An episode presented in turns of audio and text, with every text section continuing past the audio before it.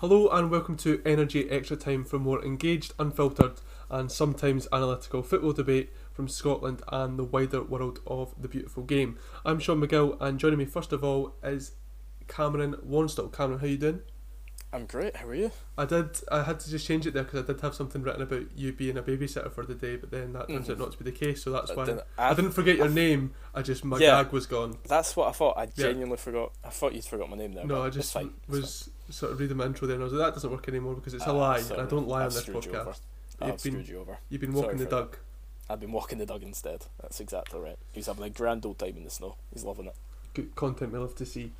Give it Energy Sport dog Twitter account should get set up or something like It that. should absolutely happen. I Yeah. like that. And with the green side of Glasgow covered by a cloud of misery, it's no surprise which members of the Energy Sport team jumped at the opportunity to come on this week's show. Graeme Sinclair and Taylor Murray, how are we doing? Good, surprisingly. Very surprisingly, I'm sure. Very good, surprisingly. Very good. I can't believe that you're good. What about you, Taylor? Can't take the smile off my face. Genuinely. I'm just happy. I'm just, you know. Is that just always the case? It's not, see, to be honest, it usually is, but uh, when Rangers when Rangers usually drop points, I'm really not happy and I don't like to speak to people, but, you know, this weekend it just seems to not matter. mattered as you were, and I'm happy. Oh, it's all a good laugh. We'll get into it all very soon, but we'd like to kick off the show with some strong opinions, so let's get underway with Big Shout, where we offer our bold claims and opinions from the last week of football. Uh, let's go with you, Cameron. I'll let you go first. Right, I, I don't think this is very good, but here we go. Um, should Hearts get promoted back into the Premiership, they would be relegation candidates again. That's my big Correct. shout. Thank you. Brilliant. Um, yeah, I don't think. I, I think you guys are quite reasonable people, so I feel you'll agree with me. But I keep hearing people in the media and stuff saying like we're a top three or like top five team. That's ludicrous. That's ridiculous. Like we have, yeah, fair enough. Stephen Kingsley's not bad at left back. Like maybe Andy Irving's got potential. Craig Halkett a bit underwhelming, but has potential as well. Still be a good player. But Craig Gordon's almost forty. Michael Smith's coming to the end of his career. Souttar and Haring just so injury prone. Ginnelly's only a loanee, Gary Mackay-Steven, who knows, and our strikers are hopeless. Boyce, Naismith, and Wighton have been three of the biggest disappointments in Hearts' recent history, and I just think we only have about three players that would consistently keep up in the Premiership, and people really need to stop talking about a European push next season because we might not even get out the Championship. So, yeah, that's my big show. I guess so. If you look at the Premiership, it's not very good uh, right now. like, the quality of teams aren't great. So, is it that ludicrous to say that Hearts could come up considering they went toe to toe with Celtic, albeit a not very good Celtic team either? Um, went toe to toe with them a few weeks ago. Uh, like you said, there is quality in there, and maybe with a bit of time, the likes of Boyce will come good. So, are, I don't think it's out with the realms of possibility that Hearts could be a top five team. I, I just don't think so. I think we'd struggle to get top six. I think if we finish bottom six, and then the next season over, think two seasons ahead, the age of our players, if they've not left or retired, then they'll definitely be finished. Like, let's be honest, Naismith just now looks 90% finished. He looks like, unless there's a real just a resurrection with him, he's, he's done. Um, I think that's the case for a few of the players. I really, I don't think we'll have any investment either. We've done quite well spending money this season. We're tying players like Kingsley into longer deals. Ginnelly's possibly staying permanently, but I don't see where the money's going to come from. I know we have the foundation that gives us money, and maybe some of the investors like Budge stuff could put more money in, but during these times, I just don't see it happening. I agree that maybe the Premiership teams in the bottom six aren't that brilliant just now, but I still think a few of them have a better team and are just built for the Premiership more than this Hearts team. Interesting. Maybe it'd be good to see um, if the Scottish Cup picks back up, whatever happens with that, Hearts coming up against some Maybe, of yeah. those sort of lower ranking Premiership teams and how they fare in that situation. Taylor, Yeah. what's your big shout? Uh, well, this one I was struggling for this one. Then I thought, no, it's something I've been thinking about, and it's one of the ones that could not big shout. It's probably yeah, understandable or not, but I'm just gonna go for it. So the January transfer window, Uh huh. that is the most important window to do business in, and I don't mean for the English clubs. I mean for your likes of the Dutch league, uh, the, your Scottish leagues, and all the leagues essentially that have qualifiers. This is the most important window. Your thoughts? Dutch league, what the fuck? What do you- Why, why did you pick up the Dutch league before the Scottish league? Uh, because I just like- seen the fact that uh, uh, Amsterdam on your Haller mind. going, ha- Haller going to Ajax. I, it's, Alright, uh, I've, got, I've got the Sky Sports News on and I've just seen that as like yeah. So essentially, the January transfer window for these kind of leagues is the most important Why? because you need to get the players in early, bed them in for qualifiers, and essentially get them into a system that you know uh, that will basically they can adapt into it. Because doing it in the summer when the qualifiers are about three, two, three weeks away, if you're doing it, it's a rush. Players can't get settled in like that quickly. You know, some will, some won't, some take longer. So to me, it makes sense if you've got to do like business and you want a target, try get them in January, bed them in, and that means there's less chance of them not being able to like settling, So do you think not not settling. The clubs don't take, or some clubs don't take, the January transfer window seriously enough, and they should actually maybe put more stock into that than their summer windows? No, yeah, yeah, definitely. I'm, I'm not talking about like you like say see like say your English Premier League, the Spanish League, and all that. Obviously, January teams just another window to offload players that they don't really need, and essentially they don't have qualifiers, so they don't really need to focus on that too much. But I, I generally think for like say Scotland, like this is where Celtic, although they are like and Rangers obviously, but this is where these two clubs have to now do their business now to be able to assure that the qualifiers they're going to get the best possible chance. Because getting them in right at the summer at the start is just that's a high risk. The fact that they'll settle in, and we've seen it with the likes of like a couple of seasons ago when Rangers brought in uh, Steven Davis and uh, Jermain Defoe. It's like they chucked them straight in and did not play well. It took them a good eight nine months. It was well into the following season. Uh, where they essentially started actually getting up to speed and getting into their form.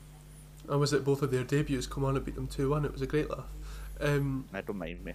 the Joe Worrall, the Joe Worrall special, I'm pretty sure. yeah, that was that one.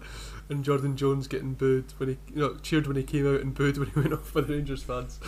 Um, what was my, my point was going to be to Taylor theirs. Is take Rangers for example. They're going to win the Premiership. They're going to be in Champions League qualifiers. That would have been the case for the top two anyway. But we don't know. They don't know for guaranteed that they're going to have Champions League football in terms of the group stage. You know that they could get knocked out. It's a long time since Rangers have been in the Champions League. So how, how can you? Are you not better waiting to the summer until after these qualifiers? You know for a fact which competition you're going to be in, so you know your budget. You've got to clubs have got to look at stuff like that. I mean, there's a difference for the say Kilmarnock whether they finish fifth this season or if they finish eleventh and just hang on. No, I, t- I, I get your point. By the way, that is, is a massive, like, obviously, aspect they need to uh, look at. Will they get the 30 million jackpot of getting to the Champions League uh, group stage, or will they end up in Europe where they only get, I think it's 8 million?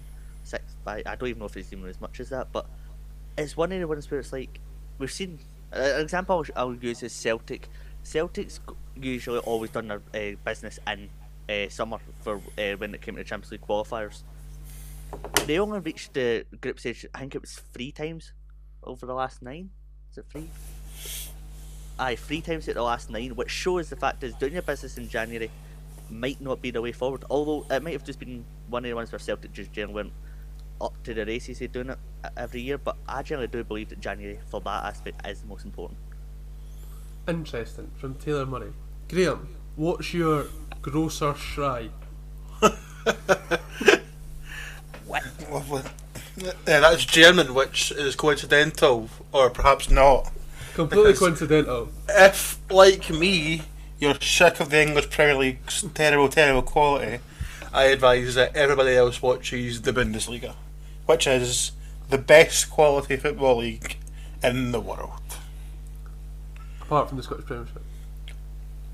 Quality football is the key denominator there. Of course, Scotland is the best league, but I'm not going to. I'm not going to argue it's the best quality football. Right, but okay, that's interesting because none of the German teams are particularly brilliant at the moment. Is that because they're all pretty good?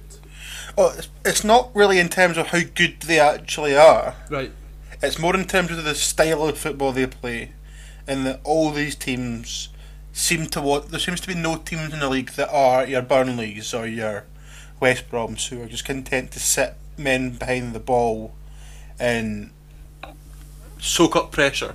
And play for a 0 0 and so it doesn't feel like that's a mentality that's a thing in Germany. Germany seems to be all about fast play, fast counter attacking play, quick build up play, and at least attempting to score goals. And I watched the Dortmund Leverkusen game on Tuesday, and it was only 2 1, but it was one of the best games of football I've seen this season because both teams just attacked, attacked, attacked. And the game could honestly have been 3 3, 3 4 4, something like that. It was just such a like.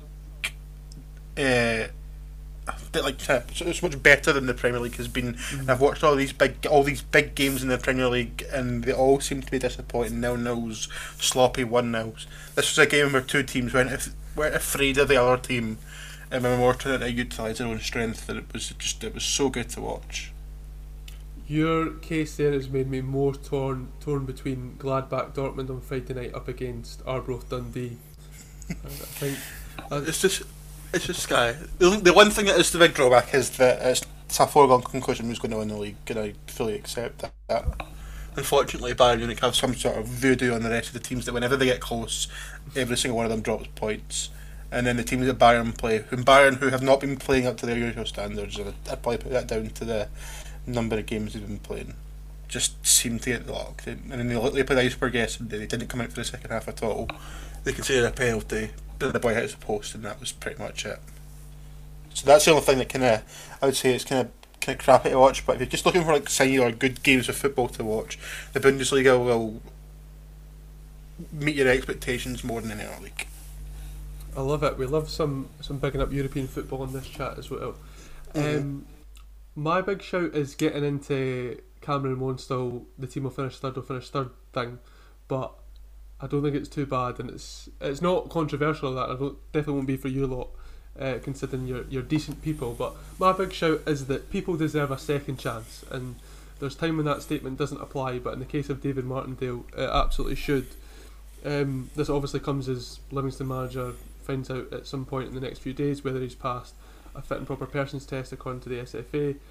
Um, there's so much to sort of unpack this. I think we had a good conversation about it on the group chat yesterday, and that's why I wanted to highlight in the podcast. So, if there was an issue with David Martindale being fit to have a role in Scottish football, then why is it now that he needs to be investigated or whatever this is? Like, he's been at Livingston for over seven years. He's been director of football. He's been assistant manager. Why is it only a problem when he becomes manager of the football club if he is such a threat to Scottish football?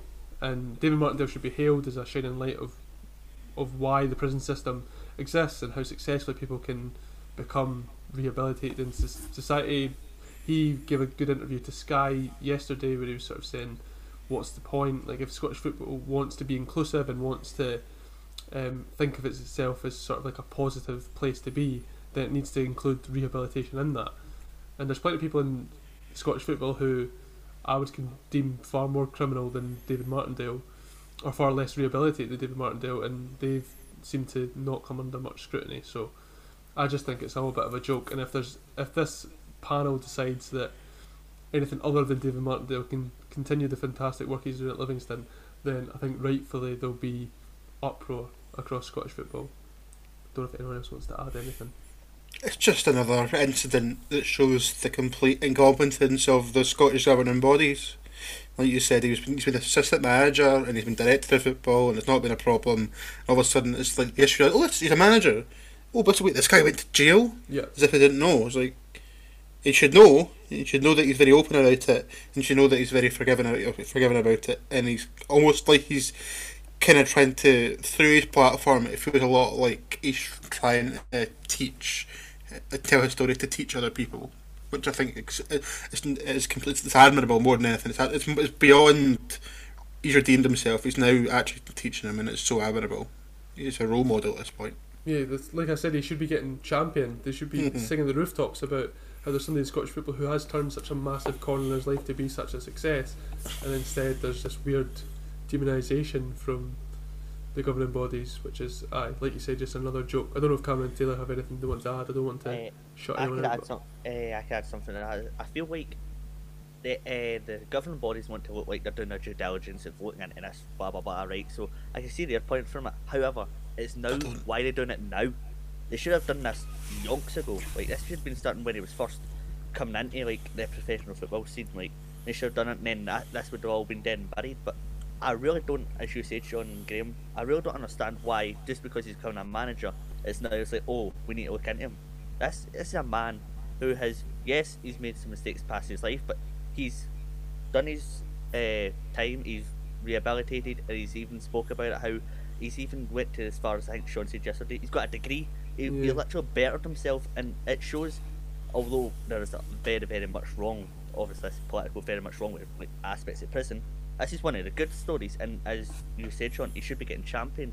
So this is something that should have been done if they were going to do it anyway, yonks ago. But the fact they're doing it now to me looks like they're picking and choosing, and it's just not a good look. And I can already see they've got to, if if they don't do what they should be doing, it's just be like that, right? Yep, continue, well done. It's just gonna be another stick to use to beat them when they're already not in the best light right now. Yeah, I agree with you. Are there, are, do, do players have to go through fit fit and proper persons tests? Because I mean, there's players in the league that don't. If they have, it's not been publicised. exactly, why has this become a thing for David Martindale when there's players in Scottish football who have served time, been arrested, been sort of found guilty of, of crimes? It just doesn't doesn't make any sense to me. Um, on, the, on, the, on the day, like that you just mentioned, the SFA showed how much of a kind of disgrace they are. David Martindale donated his Manager of the Month trophy to charity. Just kind of shows who the real stand-up people are. Yeah, exactly. I think that's what we should end this bit on. That David Martindale, good guy, SFA. You can finish that for yourselves. Wank. We'll move on now to the second ball to take a deeper look at the stories and matches that are worth having a good chat about. And there's nowhere else to start other than last night's clash at the Tony Macaroni Arena. To steal a line from Livingston's Twitter account, the Lions sealed a, an historic 10 in a row as a 2 2 draw with Celtic saw David Martindale's side go 10 games unbeaten in all competitions, compounding the misery on Celtic and Neil Lennon after another tumultuous week for the champions.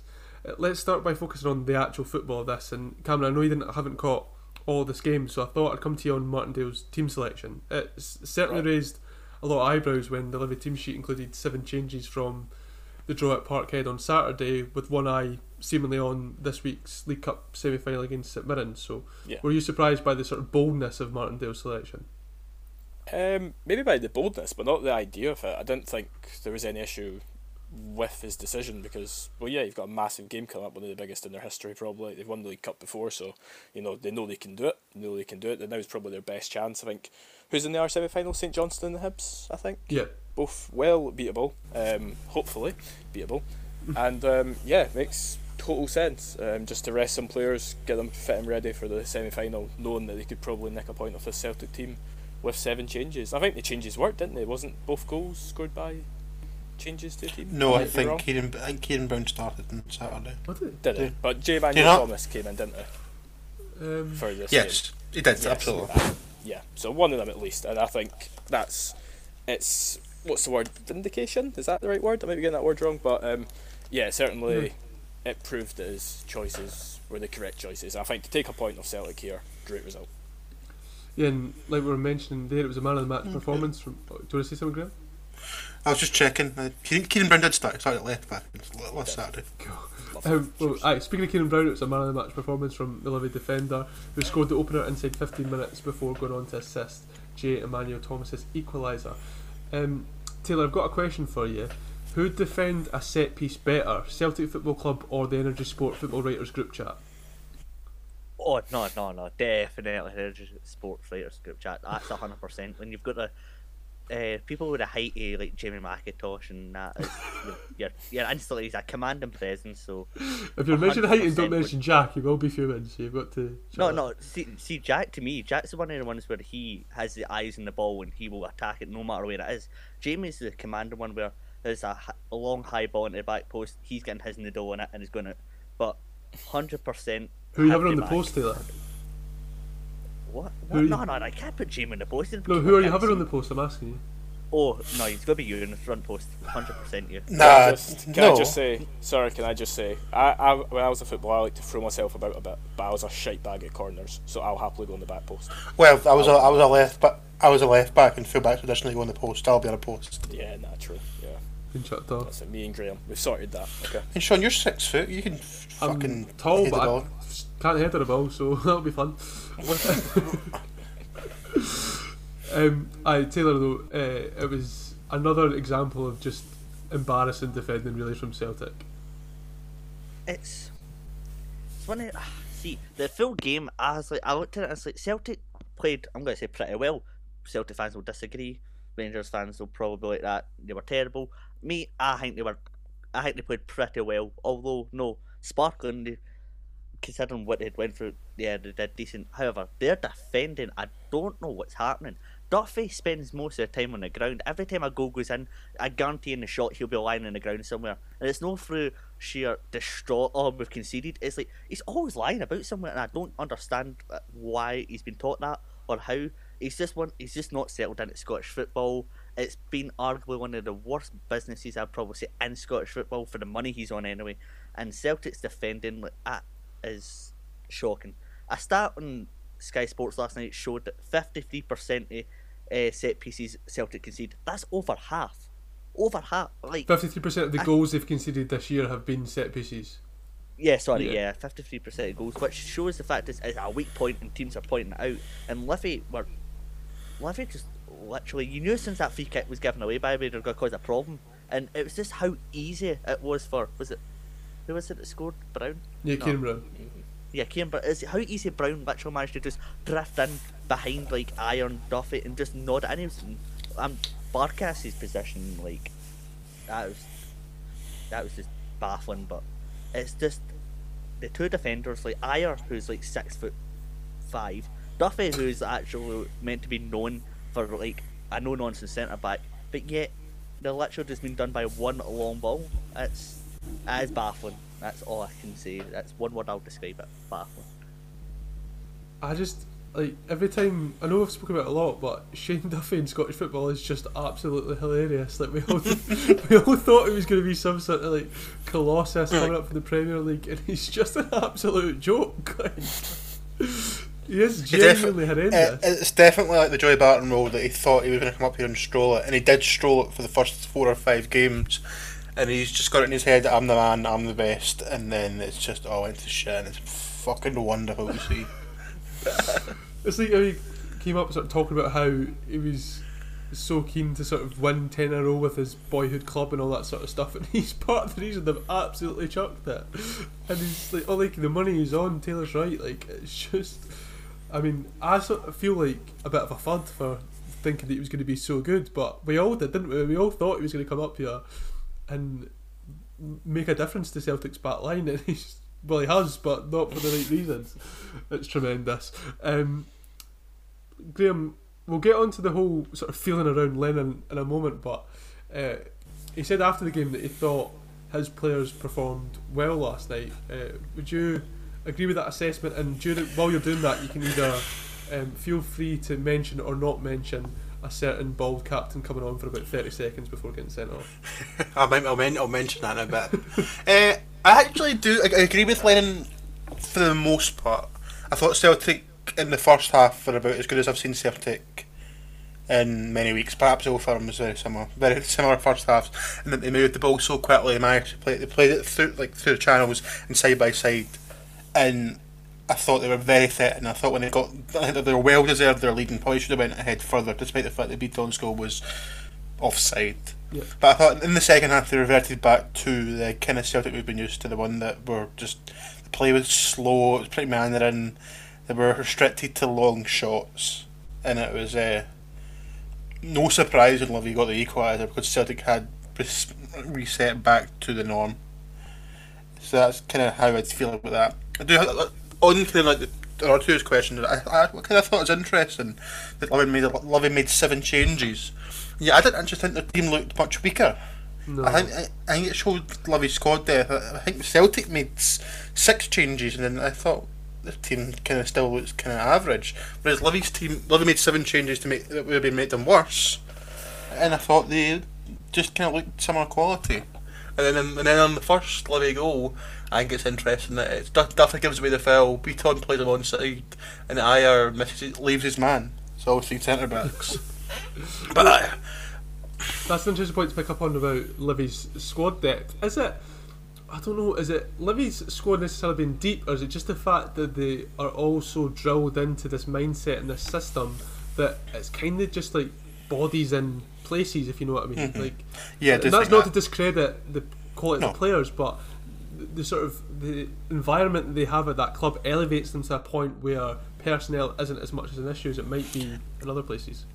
Yeah, it's a very even playing field at the club, and the, the, I'd say the talent pool was a, kind of a straight line, where other players have the best players and they have their backups. Mm-hmm. Livy are very much a straight line across the squad. I think you find that the best players at the club, are the players that are trusted, are the ones that have been there the longest and have been embedded in the system. In particular, when I think of that, I think about Scott Pittman. Who's a player that I've admired for since I, I went to all the bloody playoff games when they came up, and I thought Scott Pittman was a star. He's brilliant, isn't he? Uh, so yeah, I, I think you're spot on with what you said in that regard. Yeah, I just they're a great team to watch, and um, I do agree that the, the squad is just um, it's exciting. It's it's it's Mhm. different. It's, I don't. There's no team in the Premiership like it because, like you said, like if Kelly had to make seven changes, like who would we be playing? Like that's brutal. But then they seem to be pretty I, good. So I kind of think Rangers would like look considerably worse. They made seven changes, yeah, but I don't think Livi. I don't think Livi did. change the system as well with the three four two one, and it worked really well. I mean, Yeah, we- we've been switching between a three and a four all season. It seems like both formations have worked to their advantage. Yep, definitely. Uh, Cameron, let's talk a bit about Lennon because that's always fun, isn't it? Um, he sort of doubled down in his uh, post-match interviews, sort of really sticking in, getting snappy with journalists. Do you think this is a man at the end of his tether now? Um, yeah, I think he's a man at the end of his tether since about June. Um, I think he's finished. Uh, if you think the Rangers boys don't like Neil Lennon, then you've not heard my opinion. I just think he's not a good enough manager. I've made a point a million times on this podcast, probably on Roundup, that he shouldn't have been given the job in the first place, that he's actually done quite hopeless despite winning trophies and trebles, whatever he wants to say. Um, I think he only didn't get sacked last season because Fraser Forster won a cup final. Um, I think they were lucky Rangers fell away last season. They would have lost it last year. I, I don't think they were that exceptional a team. They almost lost the Scottish Cup, the delayed Scottish Cup to us. Um, that should never really be happening because, as I've said, our team's not brilliant just now. And um, yeah, I think he's just the last few weeks I've just put so much pressure on. I don't. I'm. I'm not happy that probably his mental health's been hurt by this or whatever because that's never nice to see. But I think he really does just need to step away. I don't know if he's staying in it for a paycheck or a, a, uh, for the money he'll get when he gets sacked. But I think it's just, just sheer pride. Uh, yeah, maybe it is. Maybe it is just sheer pride. And I get that because it is. It's a bit like Craig Levein at Hearts. You just if you love the club so much and it's all you care about, and you, you actually it probably is just tunnel vision that he can't possibly see himself failing. He just thinks, no, I will turn this around. I will get the wins. We will win the league. Blah blah blah. It's just not going to happen. Look what happened to Hearts. Like it's. It's madness, and it's to be fair. Who's actually going to step in for him? I have to admit, I don't know who's going to step in for him on a short-term basis and fix the problem, or even come close to fixing the problem and giving a real titles race a chance. But yeah, I think he's got to go. Surely he's got to go. If he's not pushed in, he should go himself. And um, I just it's funny and it's funny and you laugh and you joke and you see him do stupid stuff and have silly arguments, but Make silly take a- he makes silly faces. Which, oh, that's the weirdest video of all time. but at the end of the day, you take a step back for and look, and you go, "Oh, just like even me, who personally despises him, even I go, I actually feel a little, just a little bit bad for him, just a tiny, tiny bit, because he's just doing his best for the club that he loves, and he's never going to turn that around ever." Does anyone else feel bad for him?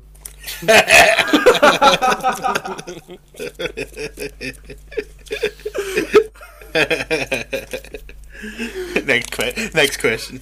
Okay, well, keeping up the laughing. Scott Brown, Graeme. yeah, I thought I thought I meant to not, not circle back to that. What the fucking moron he is, by the way.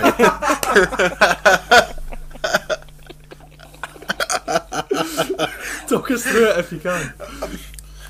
I, I just want to send a gif in the chat of a UFC guy going to do a spinning back fist to his opponent. That's pretty much what it looked like. and he comes on.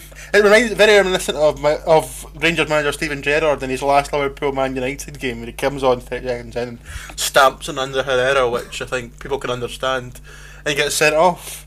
And it's very similar. Brown comes on.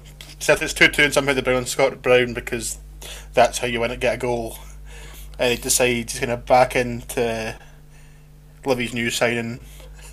just kind of give him a bit of a rough, and the boy kind of stands up to him, and Brown just swings the left arm. Don't know how much contact he makes with the face, but it doesn't really matter. He sense tried to punch the guy in the face, and for once, Scott Brown, who's done this many a time, got sent off, and I probably laugh more at that than the, the, the goal that Livi scored.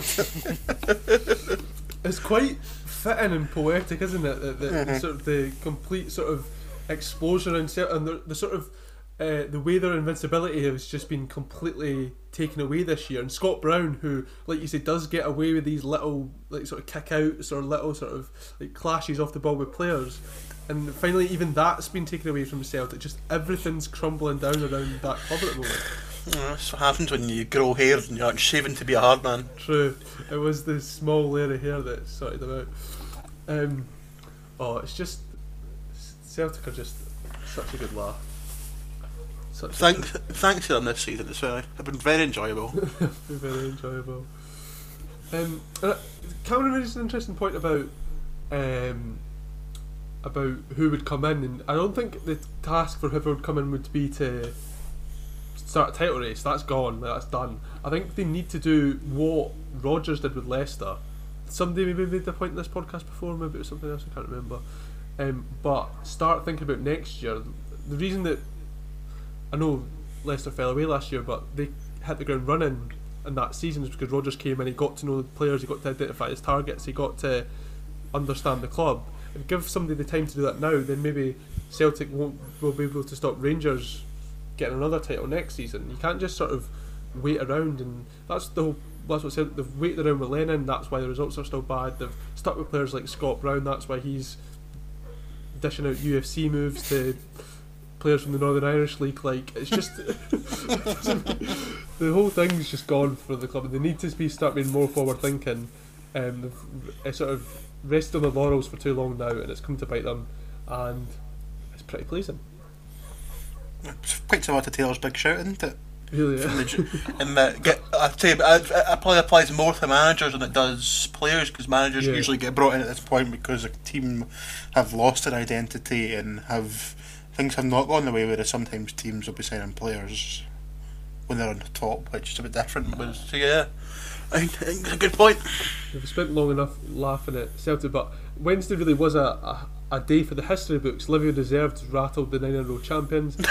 Donald Trump left the White House for the final time to make way for Joe Biden and the first ever female vice president in Kamala Harris. And Two ducks. and two ducks. there was finally a good game of Premier League football as Manchester City fought their way past a now consistently impressive Aston Villa side to secure a 2 0 victory and a place atop the Premier League table for a couple of hours before Man United beat Fulham to overtake them because that's the nature of the title race down south this year. Cameron, despite the thrilling title race, it hasn't exactly equated to thrilling action on the pitch so far this season, but this one was a welcome exception. Yeah, definitely. I think if it had stayed nil nil, if City hadn't got the breakthrough that we all expected to eventually come, then it probably would have been one of the best nil nils ever. Like probably the best nil nil I've ever watched. Um, it was a brilliant game, really, really good. I was a bit fuming because De Bruyne got robbed of two assists from Foden being a bit, I don't know, I don't know, just a bit hesitant on the ball, and um, Cancelo coming really close with his left foot hitting the bar, which I thought was actually a really good strike. It's a real shame that didn't go in, but yeah, brilliant game. Like I said, it was end to end. Like Villa like they really went for it, and that's what you love to see. You don't want to see them sitting just. At, at times, they did maybe have like nine men behind the ball, just packed in. But as soon as they got the ball, they attacked. Like they didn't just pass it around the back, try to get in shape. They got it to like an outlet like Grealish or whatever, or Bertrand Traore, who is probably the most frustrating player I've ever seen because he has so much ability and potential, and then he just his end product is horrendous. But um, yeah, no, brilliant game, and uh, it's it's a shame Villa didn't get anything from the game probably because even though City maybe deserved to win, it's it was dubious the goal they got, which you may or may not mention now.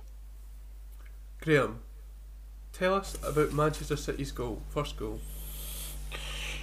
Oh, it's a controversial one, isn't it? Uh, yeah.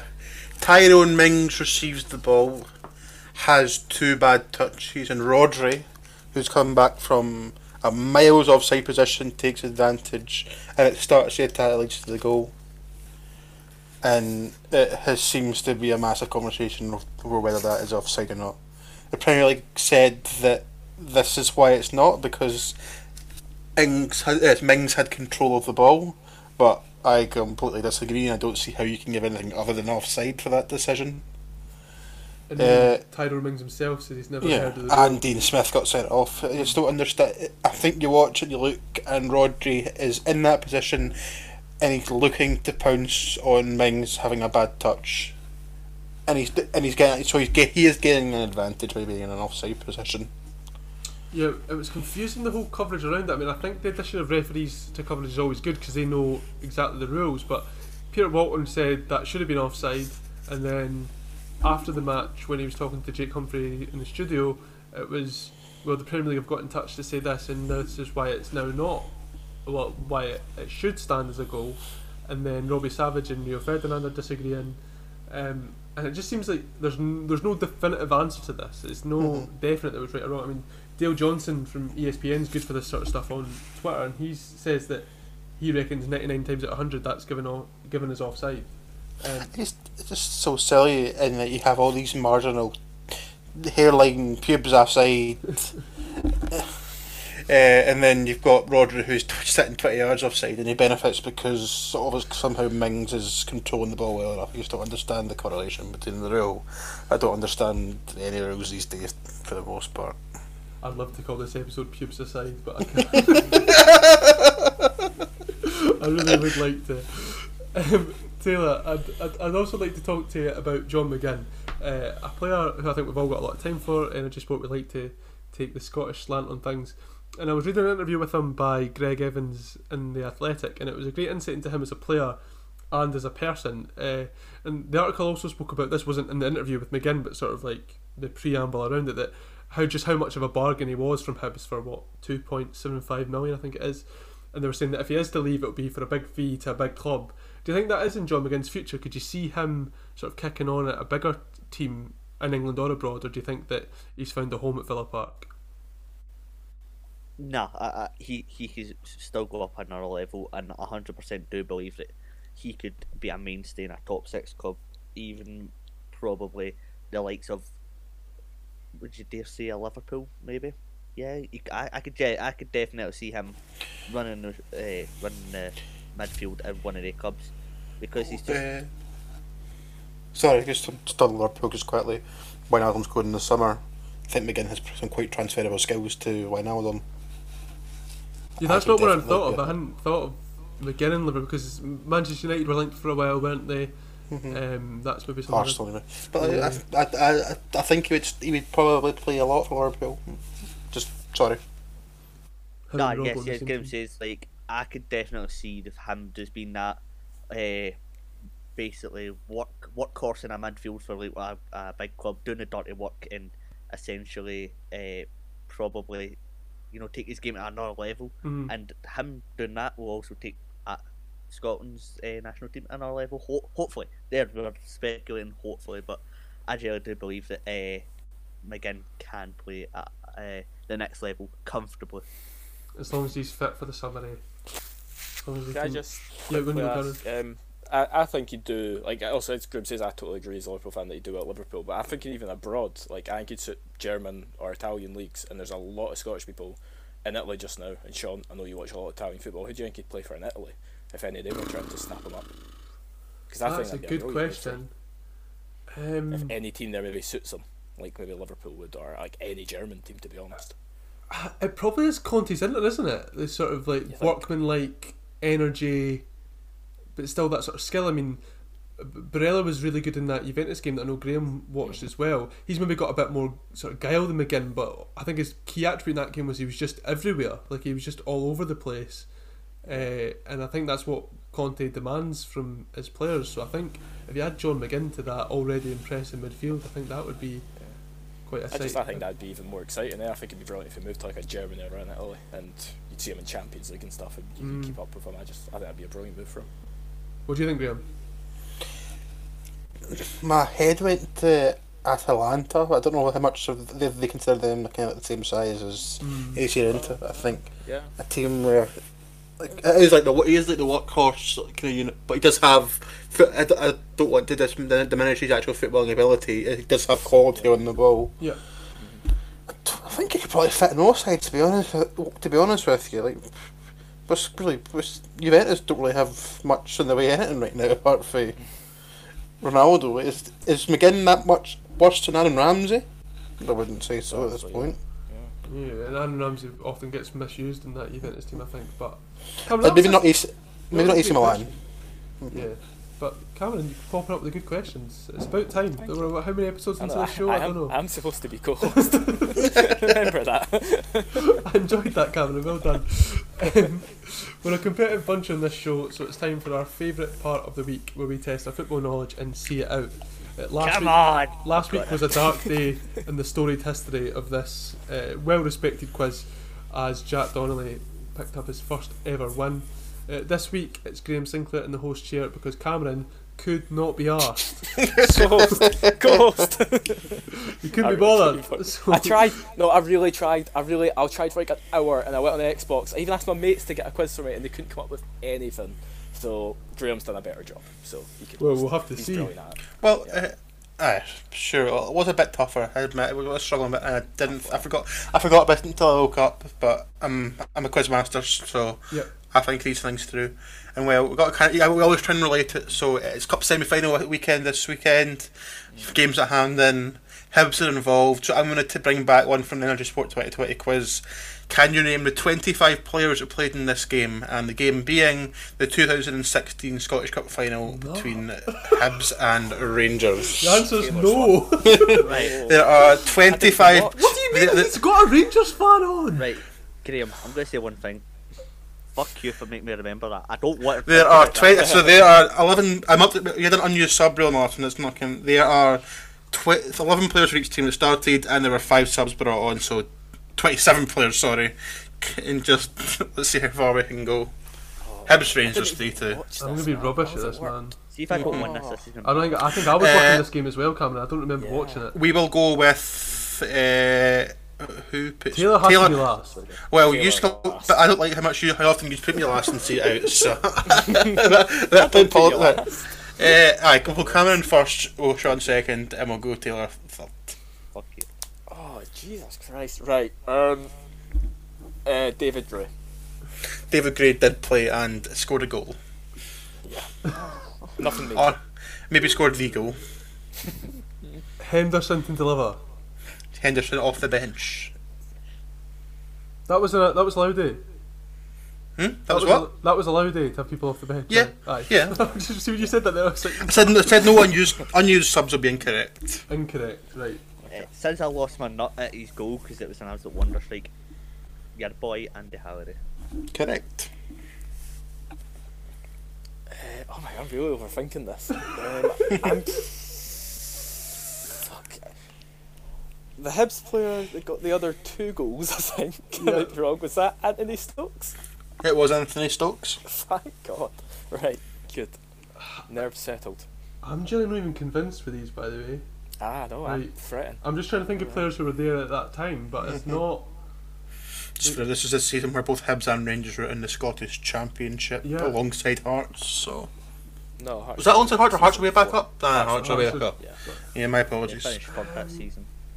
yeah, I've done it right. This could end up being an absolute shocker, but like Could. the Rangers keeper of that time was Wes Foderingham. It was. It was Wes Foderingham. Is it me? Yes, Captain Lee Wallace. it was Lee Wallace. After the game, the character of Lee Wallace being a grass, Oh yeah, of course. of course, being a thing.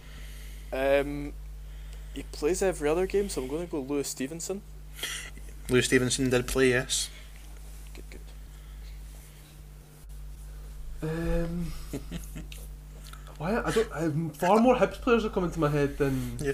Well, say, I, I, I think along the lines of you, I think you kind of like who played for who at that time. I think there's enough gettable ones in there that even if you haven't seen this game or remember much about it, that you should be able to get most of them.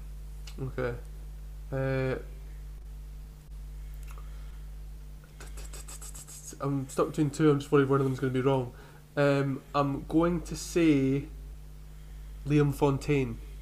He did start at centre back for Hibs. Yes. That's a great shot. Mhm. The man we were just speaking about, John McGinn.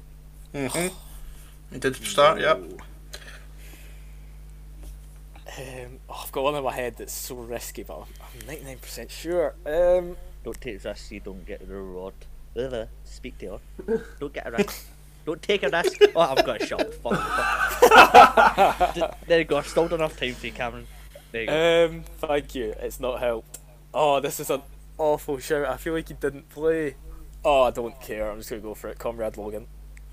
The goalkeeper for Hibs was Conrad Logan. Oh, yeah, of course it was. Thank God. I knew he played the semi and that, but I didn't know if he played the final. Whew.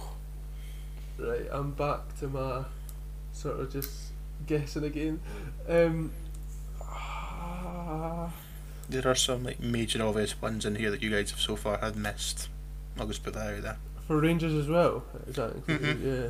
I don't know why I'm so scared to go for Rangers ones, but I feel like I, I don't really remember those that team. Like, uh, It's sadly ingrained in my brain. aye, no wonder. I hate it. Um, I want to say that Liam Fontaine was probably partnered by Jordon Forster. I think so. He was not. Oh, The answer's. mm, I won't say anything. Sean, you're out. Taylor. I hate this game. His name is James Tavernier. Mm-hmm. I think that one's fairly obvious. James Tavernier did start at right back for Rangers in that game. Um, if Forster didn't, I'm going to say Paul Hanlon. Correct. I don't, I don't like the fact I remember this guy. He, he gives me nightmares. Rob Kiernan. Yep. This Uh, you might know be a what? Taylor one. I was going to say I Rob, Rob think- Kiernan's on my list, but I was too scared to go for it. I would never go that. Uh, I'm pretty sure I've seen photos of him celebrating, but it would have been Hibs started with a back three, and I don't know if that's true, but I'll risk it. Uh, Darren McGregor. Did start, yes. Good stuff. Must have been a back five. It's okay. You know what? Uh, oh, right, okay. That's one, I Just don't wake know up. if he played. Cause I'm pretty sure. No, no, no, he was there. I know for a fact he was there because he came off as this. He came off. Martyn Waghorn. Correct. Um, this is a risk because he's maybe been said when I was thinking, but I'm pretty sure the other goals were scored by Kenny Miller. He was, Who got and the it's not been said. Rangers. Yep, Kenny Miller also on the list. Why do I think Jordon Forster was a better answer than that? I don't know. Let's see it out, man. The pressure, Eh. the nerves. Oh wait, I don't know if this has been said. Should I go for it? Nah, no, what, no, what, Do I'm do it, confident. do it, It's do gonna backfire on me. Jason Cummings. Has not been said. Oh. Let me just one, two, No, I'm really three, four. Four Hibs players left. One, two, three, four, five, six. Six, right, ten left. I keep thinking of 2012 Hibs players because of the 5 1. I can't not think of that. Um, oh, Hey, God, Cameron, I've won right. this. Sorry, it's okay. Aye, you've definitely okay. won. I No, can't it's think of okay. the Hibs Just- midfield. Well, can we do the Kelly Celtic League Cup final next week, please? Harsh Hibs next, please. Um, oh, Hibs midfield, Hibs midfield. Who the hell played in midfield? With McGinn and Henderson. Who would have came off for Henderson? Ah, you can think. Rangers, right? Who played for Rangers at that time? When you were in the championship. Um, uh, Clint Hill. Taylor, if you get one right, you have won the game. Right, right, right, right, right, okay, okay. Did I, did I go just to, just to show my sheer knowledge, or did I just play this Sheer safe? knowledge, 'Cause I've you've got got to two. be- Sheer knowledge. got Gave you a shite bag. Alright, I'm not. Uh, right. This one is. I know he was at Rangers at that time, but I don't know if he actually played. So, uh, it's got to be the one, the Arsenal highly rated player. Delilah. He's flex. He's flexing. Taylor wins. See it out. Ah! Justin. Was Who is it? Marvin Bartley playing? He wasn't. I'll go through them all. Thank God Just didn't Taylor, see that. Taylor, do you want me to just kind of like fire off other ones from me then if you or anyone want to fire off? Barry names? Mackay? Yeah, I, I, Barry Barrie McKay, Barry, hate. Barry Jason Mackay, Dylan McGee, Jason Holt, Danny Wilson. Danny Wilson. Danny Wilson, Oh, yeah, Nicky Clark. course. Fuck. Nicky Clark, yep. Oh. Who would be up front? Was he a str- Oh, come in, maybe. Dean Shiels. Dean Shiels came off the bench. Uh, so there's only three Hibs players left, and they were Keatings. Keaton. James Keatings, Nicholas Gun- Nicholas Gunnarsson, and idea. Fuck Hibs starting midfielder was Fraser Fyvie. Oh. So I think maybe a bit upset about the fact that Taylor got a Rangers question, but I think that game is probably the most famous Scottish game Yeah, I didn't watch it. of the decade in the century. Yeah, I, So I thought I, it was wish, proper. I Yeah. wish I never knew that. Like, see, I'd have actually been happily go out the first, the first question, be like, yeah, uh, I don't know it, but the fact it's ingrained in my brain, that that broke me. That just broke me. I find that pleasing. I wish you were still broken about it so you didn't win it out, but Oh no. you did. So, aye, that's Cameron. You need to boost up Taylor's score in the rankings while me and you still have an Oh, embarrassing I'll numbers edit it considering the amount of times we've been on. We do Oh, this that's all the time. That's bound to happen though. That's bound to happen. Ah, I'm We going on should a European tour soon. rankings. Come on. Usually, Ian, I'm the same as Stuart. I'm on 25%. So, Sean, you're on less than 15%. Yeah, let's not talk about it. You have a, I think you have worse than Jack now for percentage. oh no, Good. That's I think you just need to get on the Sporcles. Yeah, maybe we do. Um, so that was based off the League Cup semi-finals this weekend. Let's look ahead to those. Um, and the two semi-finals feature neither of the old firm sides, which is just a tremendous sentence. Um, it's Hibs versus St Johnstone on Saturday. Graeme, both teams have certainly been in better runs of form than they are at the moment, um, or at this moment in time throughout the season. But are you hopeful that we might see the best of both sides at Hampden? The big occasion bring out the best of the sides. I think you always have to hope for it. I think I'll refer to what David Martindale said in his post-match, post-match interview, in that it's a cup game, it's a one-off. Form can largely go out the window. Uh, So I'm hopeful because both sides' form in this regard is bad. I'm hopeful that because of the occasion they will rise up to the challenge and it will be an entertaining game. I don't have massive hopes for it, even though it is a one-off, but. I, I, I have- I have more faith that a game between Hibs and St Johnstone in a semi final will be an entertaining game than Hibs versus St Johnstone in a Saturday league game. Cameron, Hibs are probably now the favourites for this competition. Does that almost make them less likely to win it, knowing the history of that football club? Uh, the the the um, what would you call it? The age old Hibson. Hibson. Um, I don't know. They, they are they are probably favourites even ahead of Livingston. Um, so what I was saying earlier, but yeah, I don't know. It, it is a tough one. I've not seen enough of Hibs recently to know exactly where, what's going wrong with them. But mentality wise, they just seem like it seems just now no one in the league wants to get third place, and they're part of that. Um, will that transfer over to the cup? I don't know. I feel like Hibs. I, I don't think they have a shocking record in the League Cup. I think they've actually won a fair few. Uh, I think the last time they won it was against your Killie, I believe, Sean. It would have Um, been aye.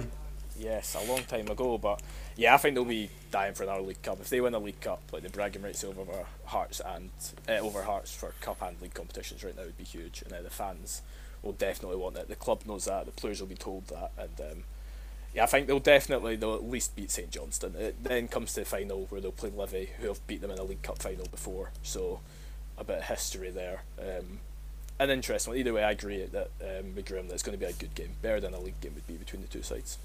St Johnstone's last semi final was a 2 0 loss to Hibs in this very competition at Tynecastle in 2016. Taylor, can you see them reversing that result? Do you give Callum Davidson's side much of a chance in this one?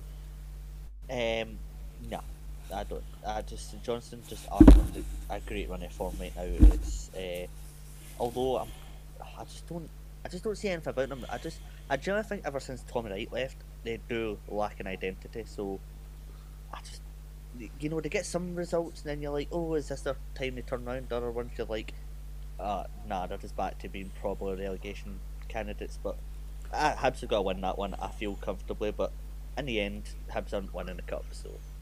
They did go on a good run not too long ago, but I, I, I was trying to think about how to frame the question on St Johnstone. Usually you pick like an interesting aspect about their team, and I just couldn't think of anything. There's nothing in that side that's really sort of catching my attention, and it, for good or bad at the moment, it just seems very meh. Yeah, And see, that's kind of. When you go, That sorry. just kind of backs up their point. Points. Just they don't have that identity. They don't have that set way of playing where you're like, oh, this is how you could trouble them here, or this is their strengths here. They're just, they're just actual now a club that's just going to be there, and that's I know that's no disrespect to like Cal, uh, Callum Davidson's tactics, because to be fair, he's just doing the best that he can for St Johnstone, and maybe it's a, a process he's going through, but as of right now, I just generally don't see him having any somewhat strengths that could even trouble Hibs. The only thing that could trouble Hibs are themselves. I'm going to say. I like that. I like that. Uh, Grim, did you have something, something you want to, to add there? So I just I thought like if you say much, not much to St John's and kind of like much to talk about, I think that's amplified by the fact they did go on a good unbeaten run, but it was just filled with draws. Mm-hmm. I think that kind of sums up where they kind of uh, their, identity, if they have one, is being kind of right what Tommy Wright St Johnstone was, but not fully there. Yeah. Uh, on Sunday evening, the rest of the world may be getting set for Liverpool versus Manchester United in the FA Cup, but our focus remains on Hampden for what might be the most unfashionable semi final in recent history, and that's why I love it. I think it's brilliant. Um, so Livingston take on St Mirren as both sides look to take a step closer to a rare piece of silverware for both clubs. Cameron, I asked you earlier about David Martindale's team selection for the game against Celtic, but does the performance in that one make his team selection for this game that a little bit harder? Uh, maybe it's maybe even more the tactical side of it, like you guys have talked about already. They switched between a three and a four at the back, so uh, he'll maybe be caught in two minds of which one to select because he's got good results with both. Um, I think maybe I'd expect all the players that played this week to sit out. That was the whole point. They'll be a bit tired after this game, get the fit ones back in, but definitely one or two of them have earned a place. Even Emmanuel Thomas getting that goal, a really nice goal, um, maybe deserving. And uh, Ciaron Brown will certainly be playing for another consecutive game. But yeah, no, I think I think they'll whatever they do, they're definitely the favourites for St Mirren. But St Mirren aren't to be taken lightly either. Like I know as a Hearts fan that St Mirren can go out and beat you in a League Cup game. So at Hampden, um, they they are that sort of team. They'll be well up for it as well. But uh, both teams good League Cup pedigree. So I think even though it, like say it's the most unfashionable game ever, it might actually be quite a good one. Yeah, I'm looking forward to it. Taylor, uh, Jim Goodwin was there on um, on Sky Sports duty last night for the game against Celtic. How much do you think you would have been able to take away from that game? Because while you're seeing Livi, you're watching the team. There was those changes. Do you think he's gonna he'll, he'll be able to figure out what Martindale's doing, how he's gonna approach the semi final, or do you think it's more sort of just trying to get stock of the squad as a whole at the moment?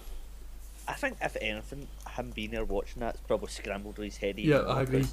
Uh, the fact now Livingston's so-called quotation marks reserves managed to go out and put that performance in is remarkable. Like now, not only is it a good headache for um, Mart- uh, Da- Martindale to do, uh, to have. Sorry, it's Jim Goodwin now has like a possibility of two teams possibly being being out there, and what one does he go for? Because if anything, I'd say both teams showed both sides of their game. The first, the first uh, team when it was uh, on the Saturday, Celtic, they they kind of they defended rigidly. They def- defended well for eighty minutes, and it did take a sublime free kick from David Turnbull to basically to break that down. But then it showed their mental strength to come back and to score.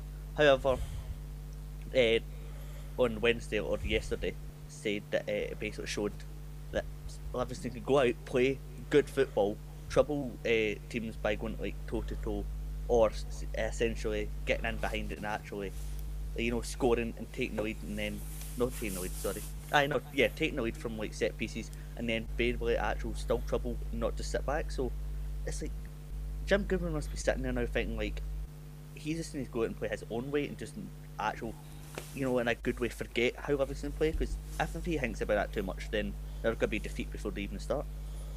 I can't lie, I've got so confused there. Did you?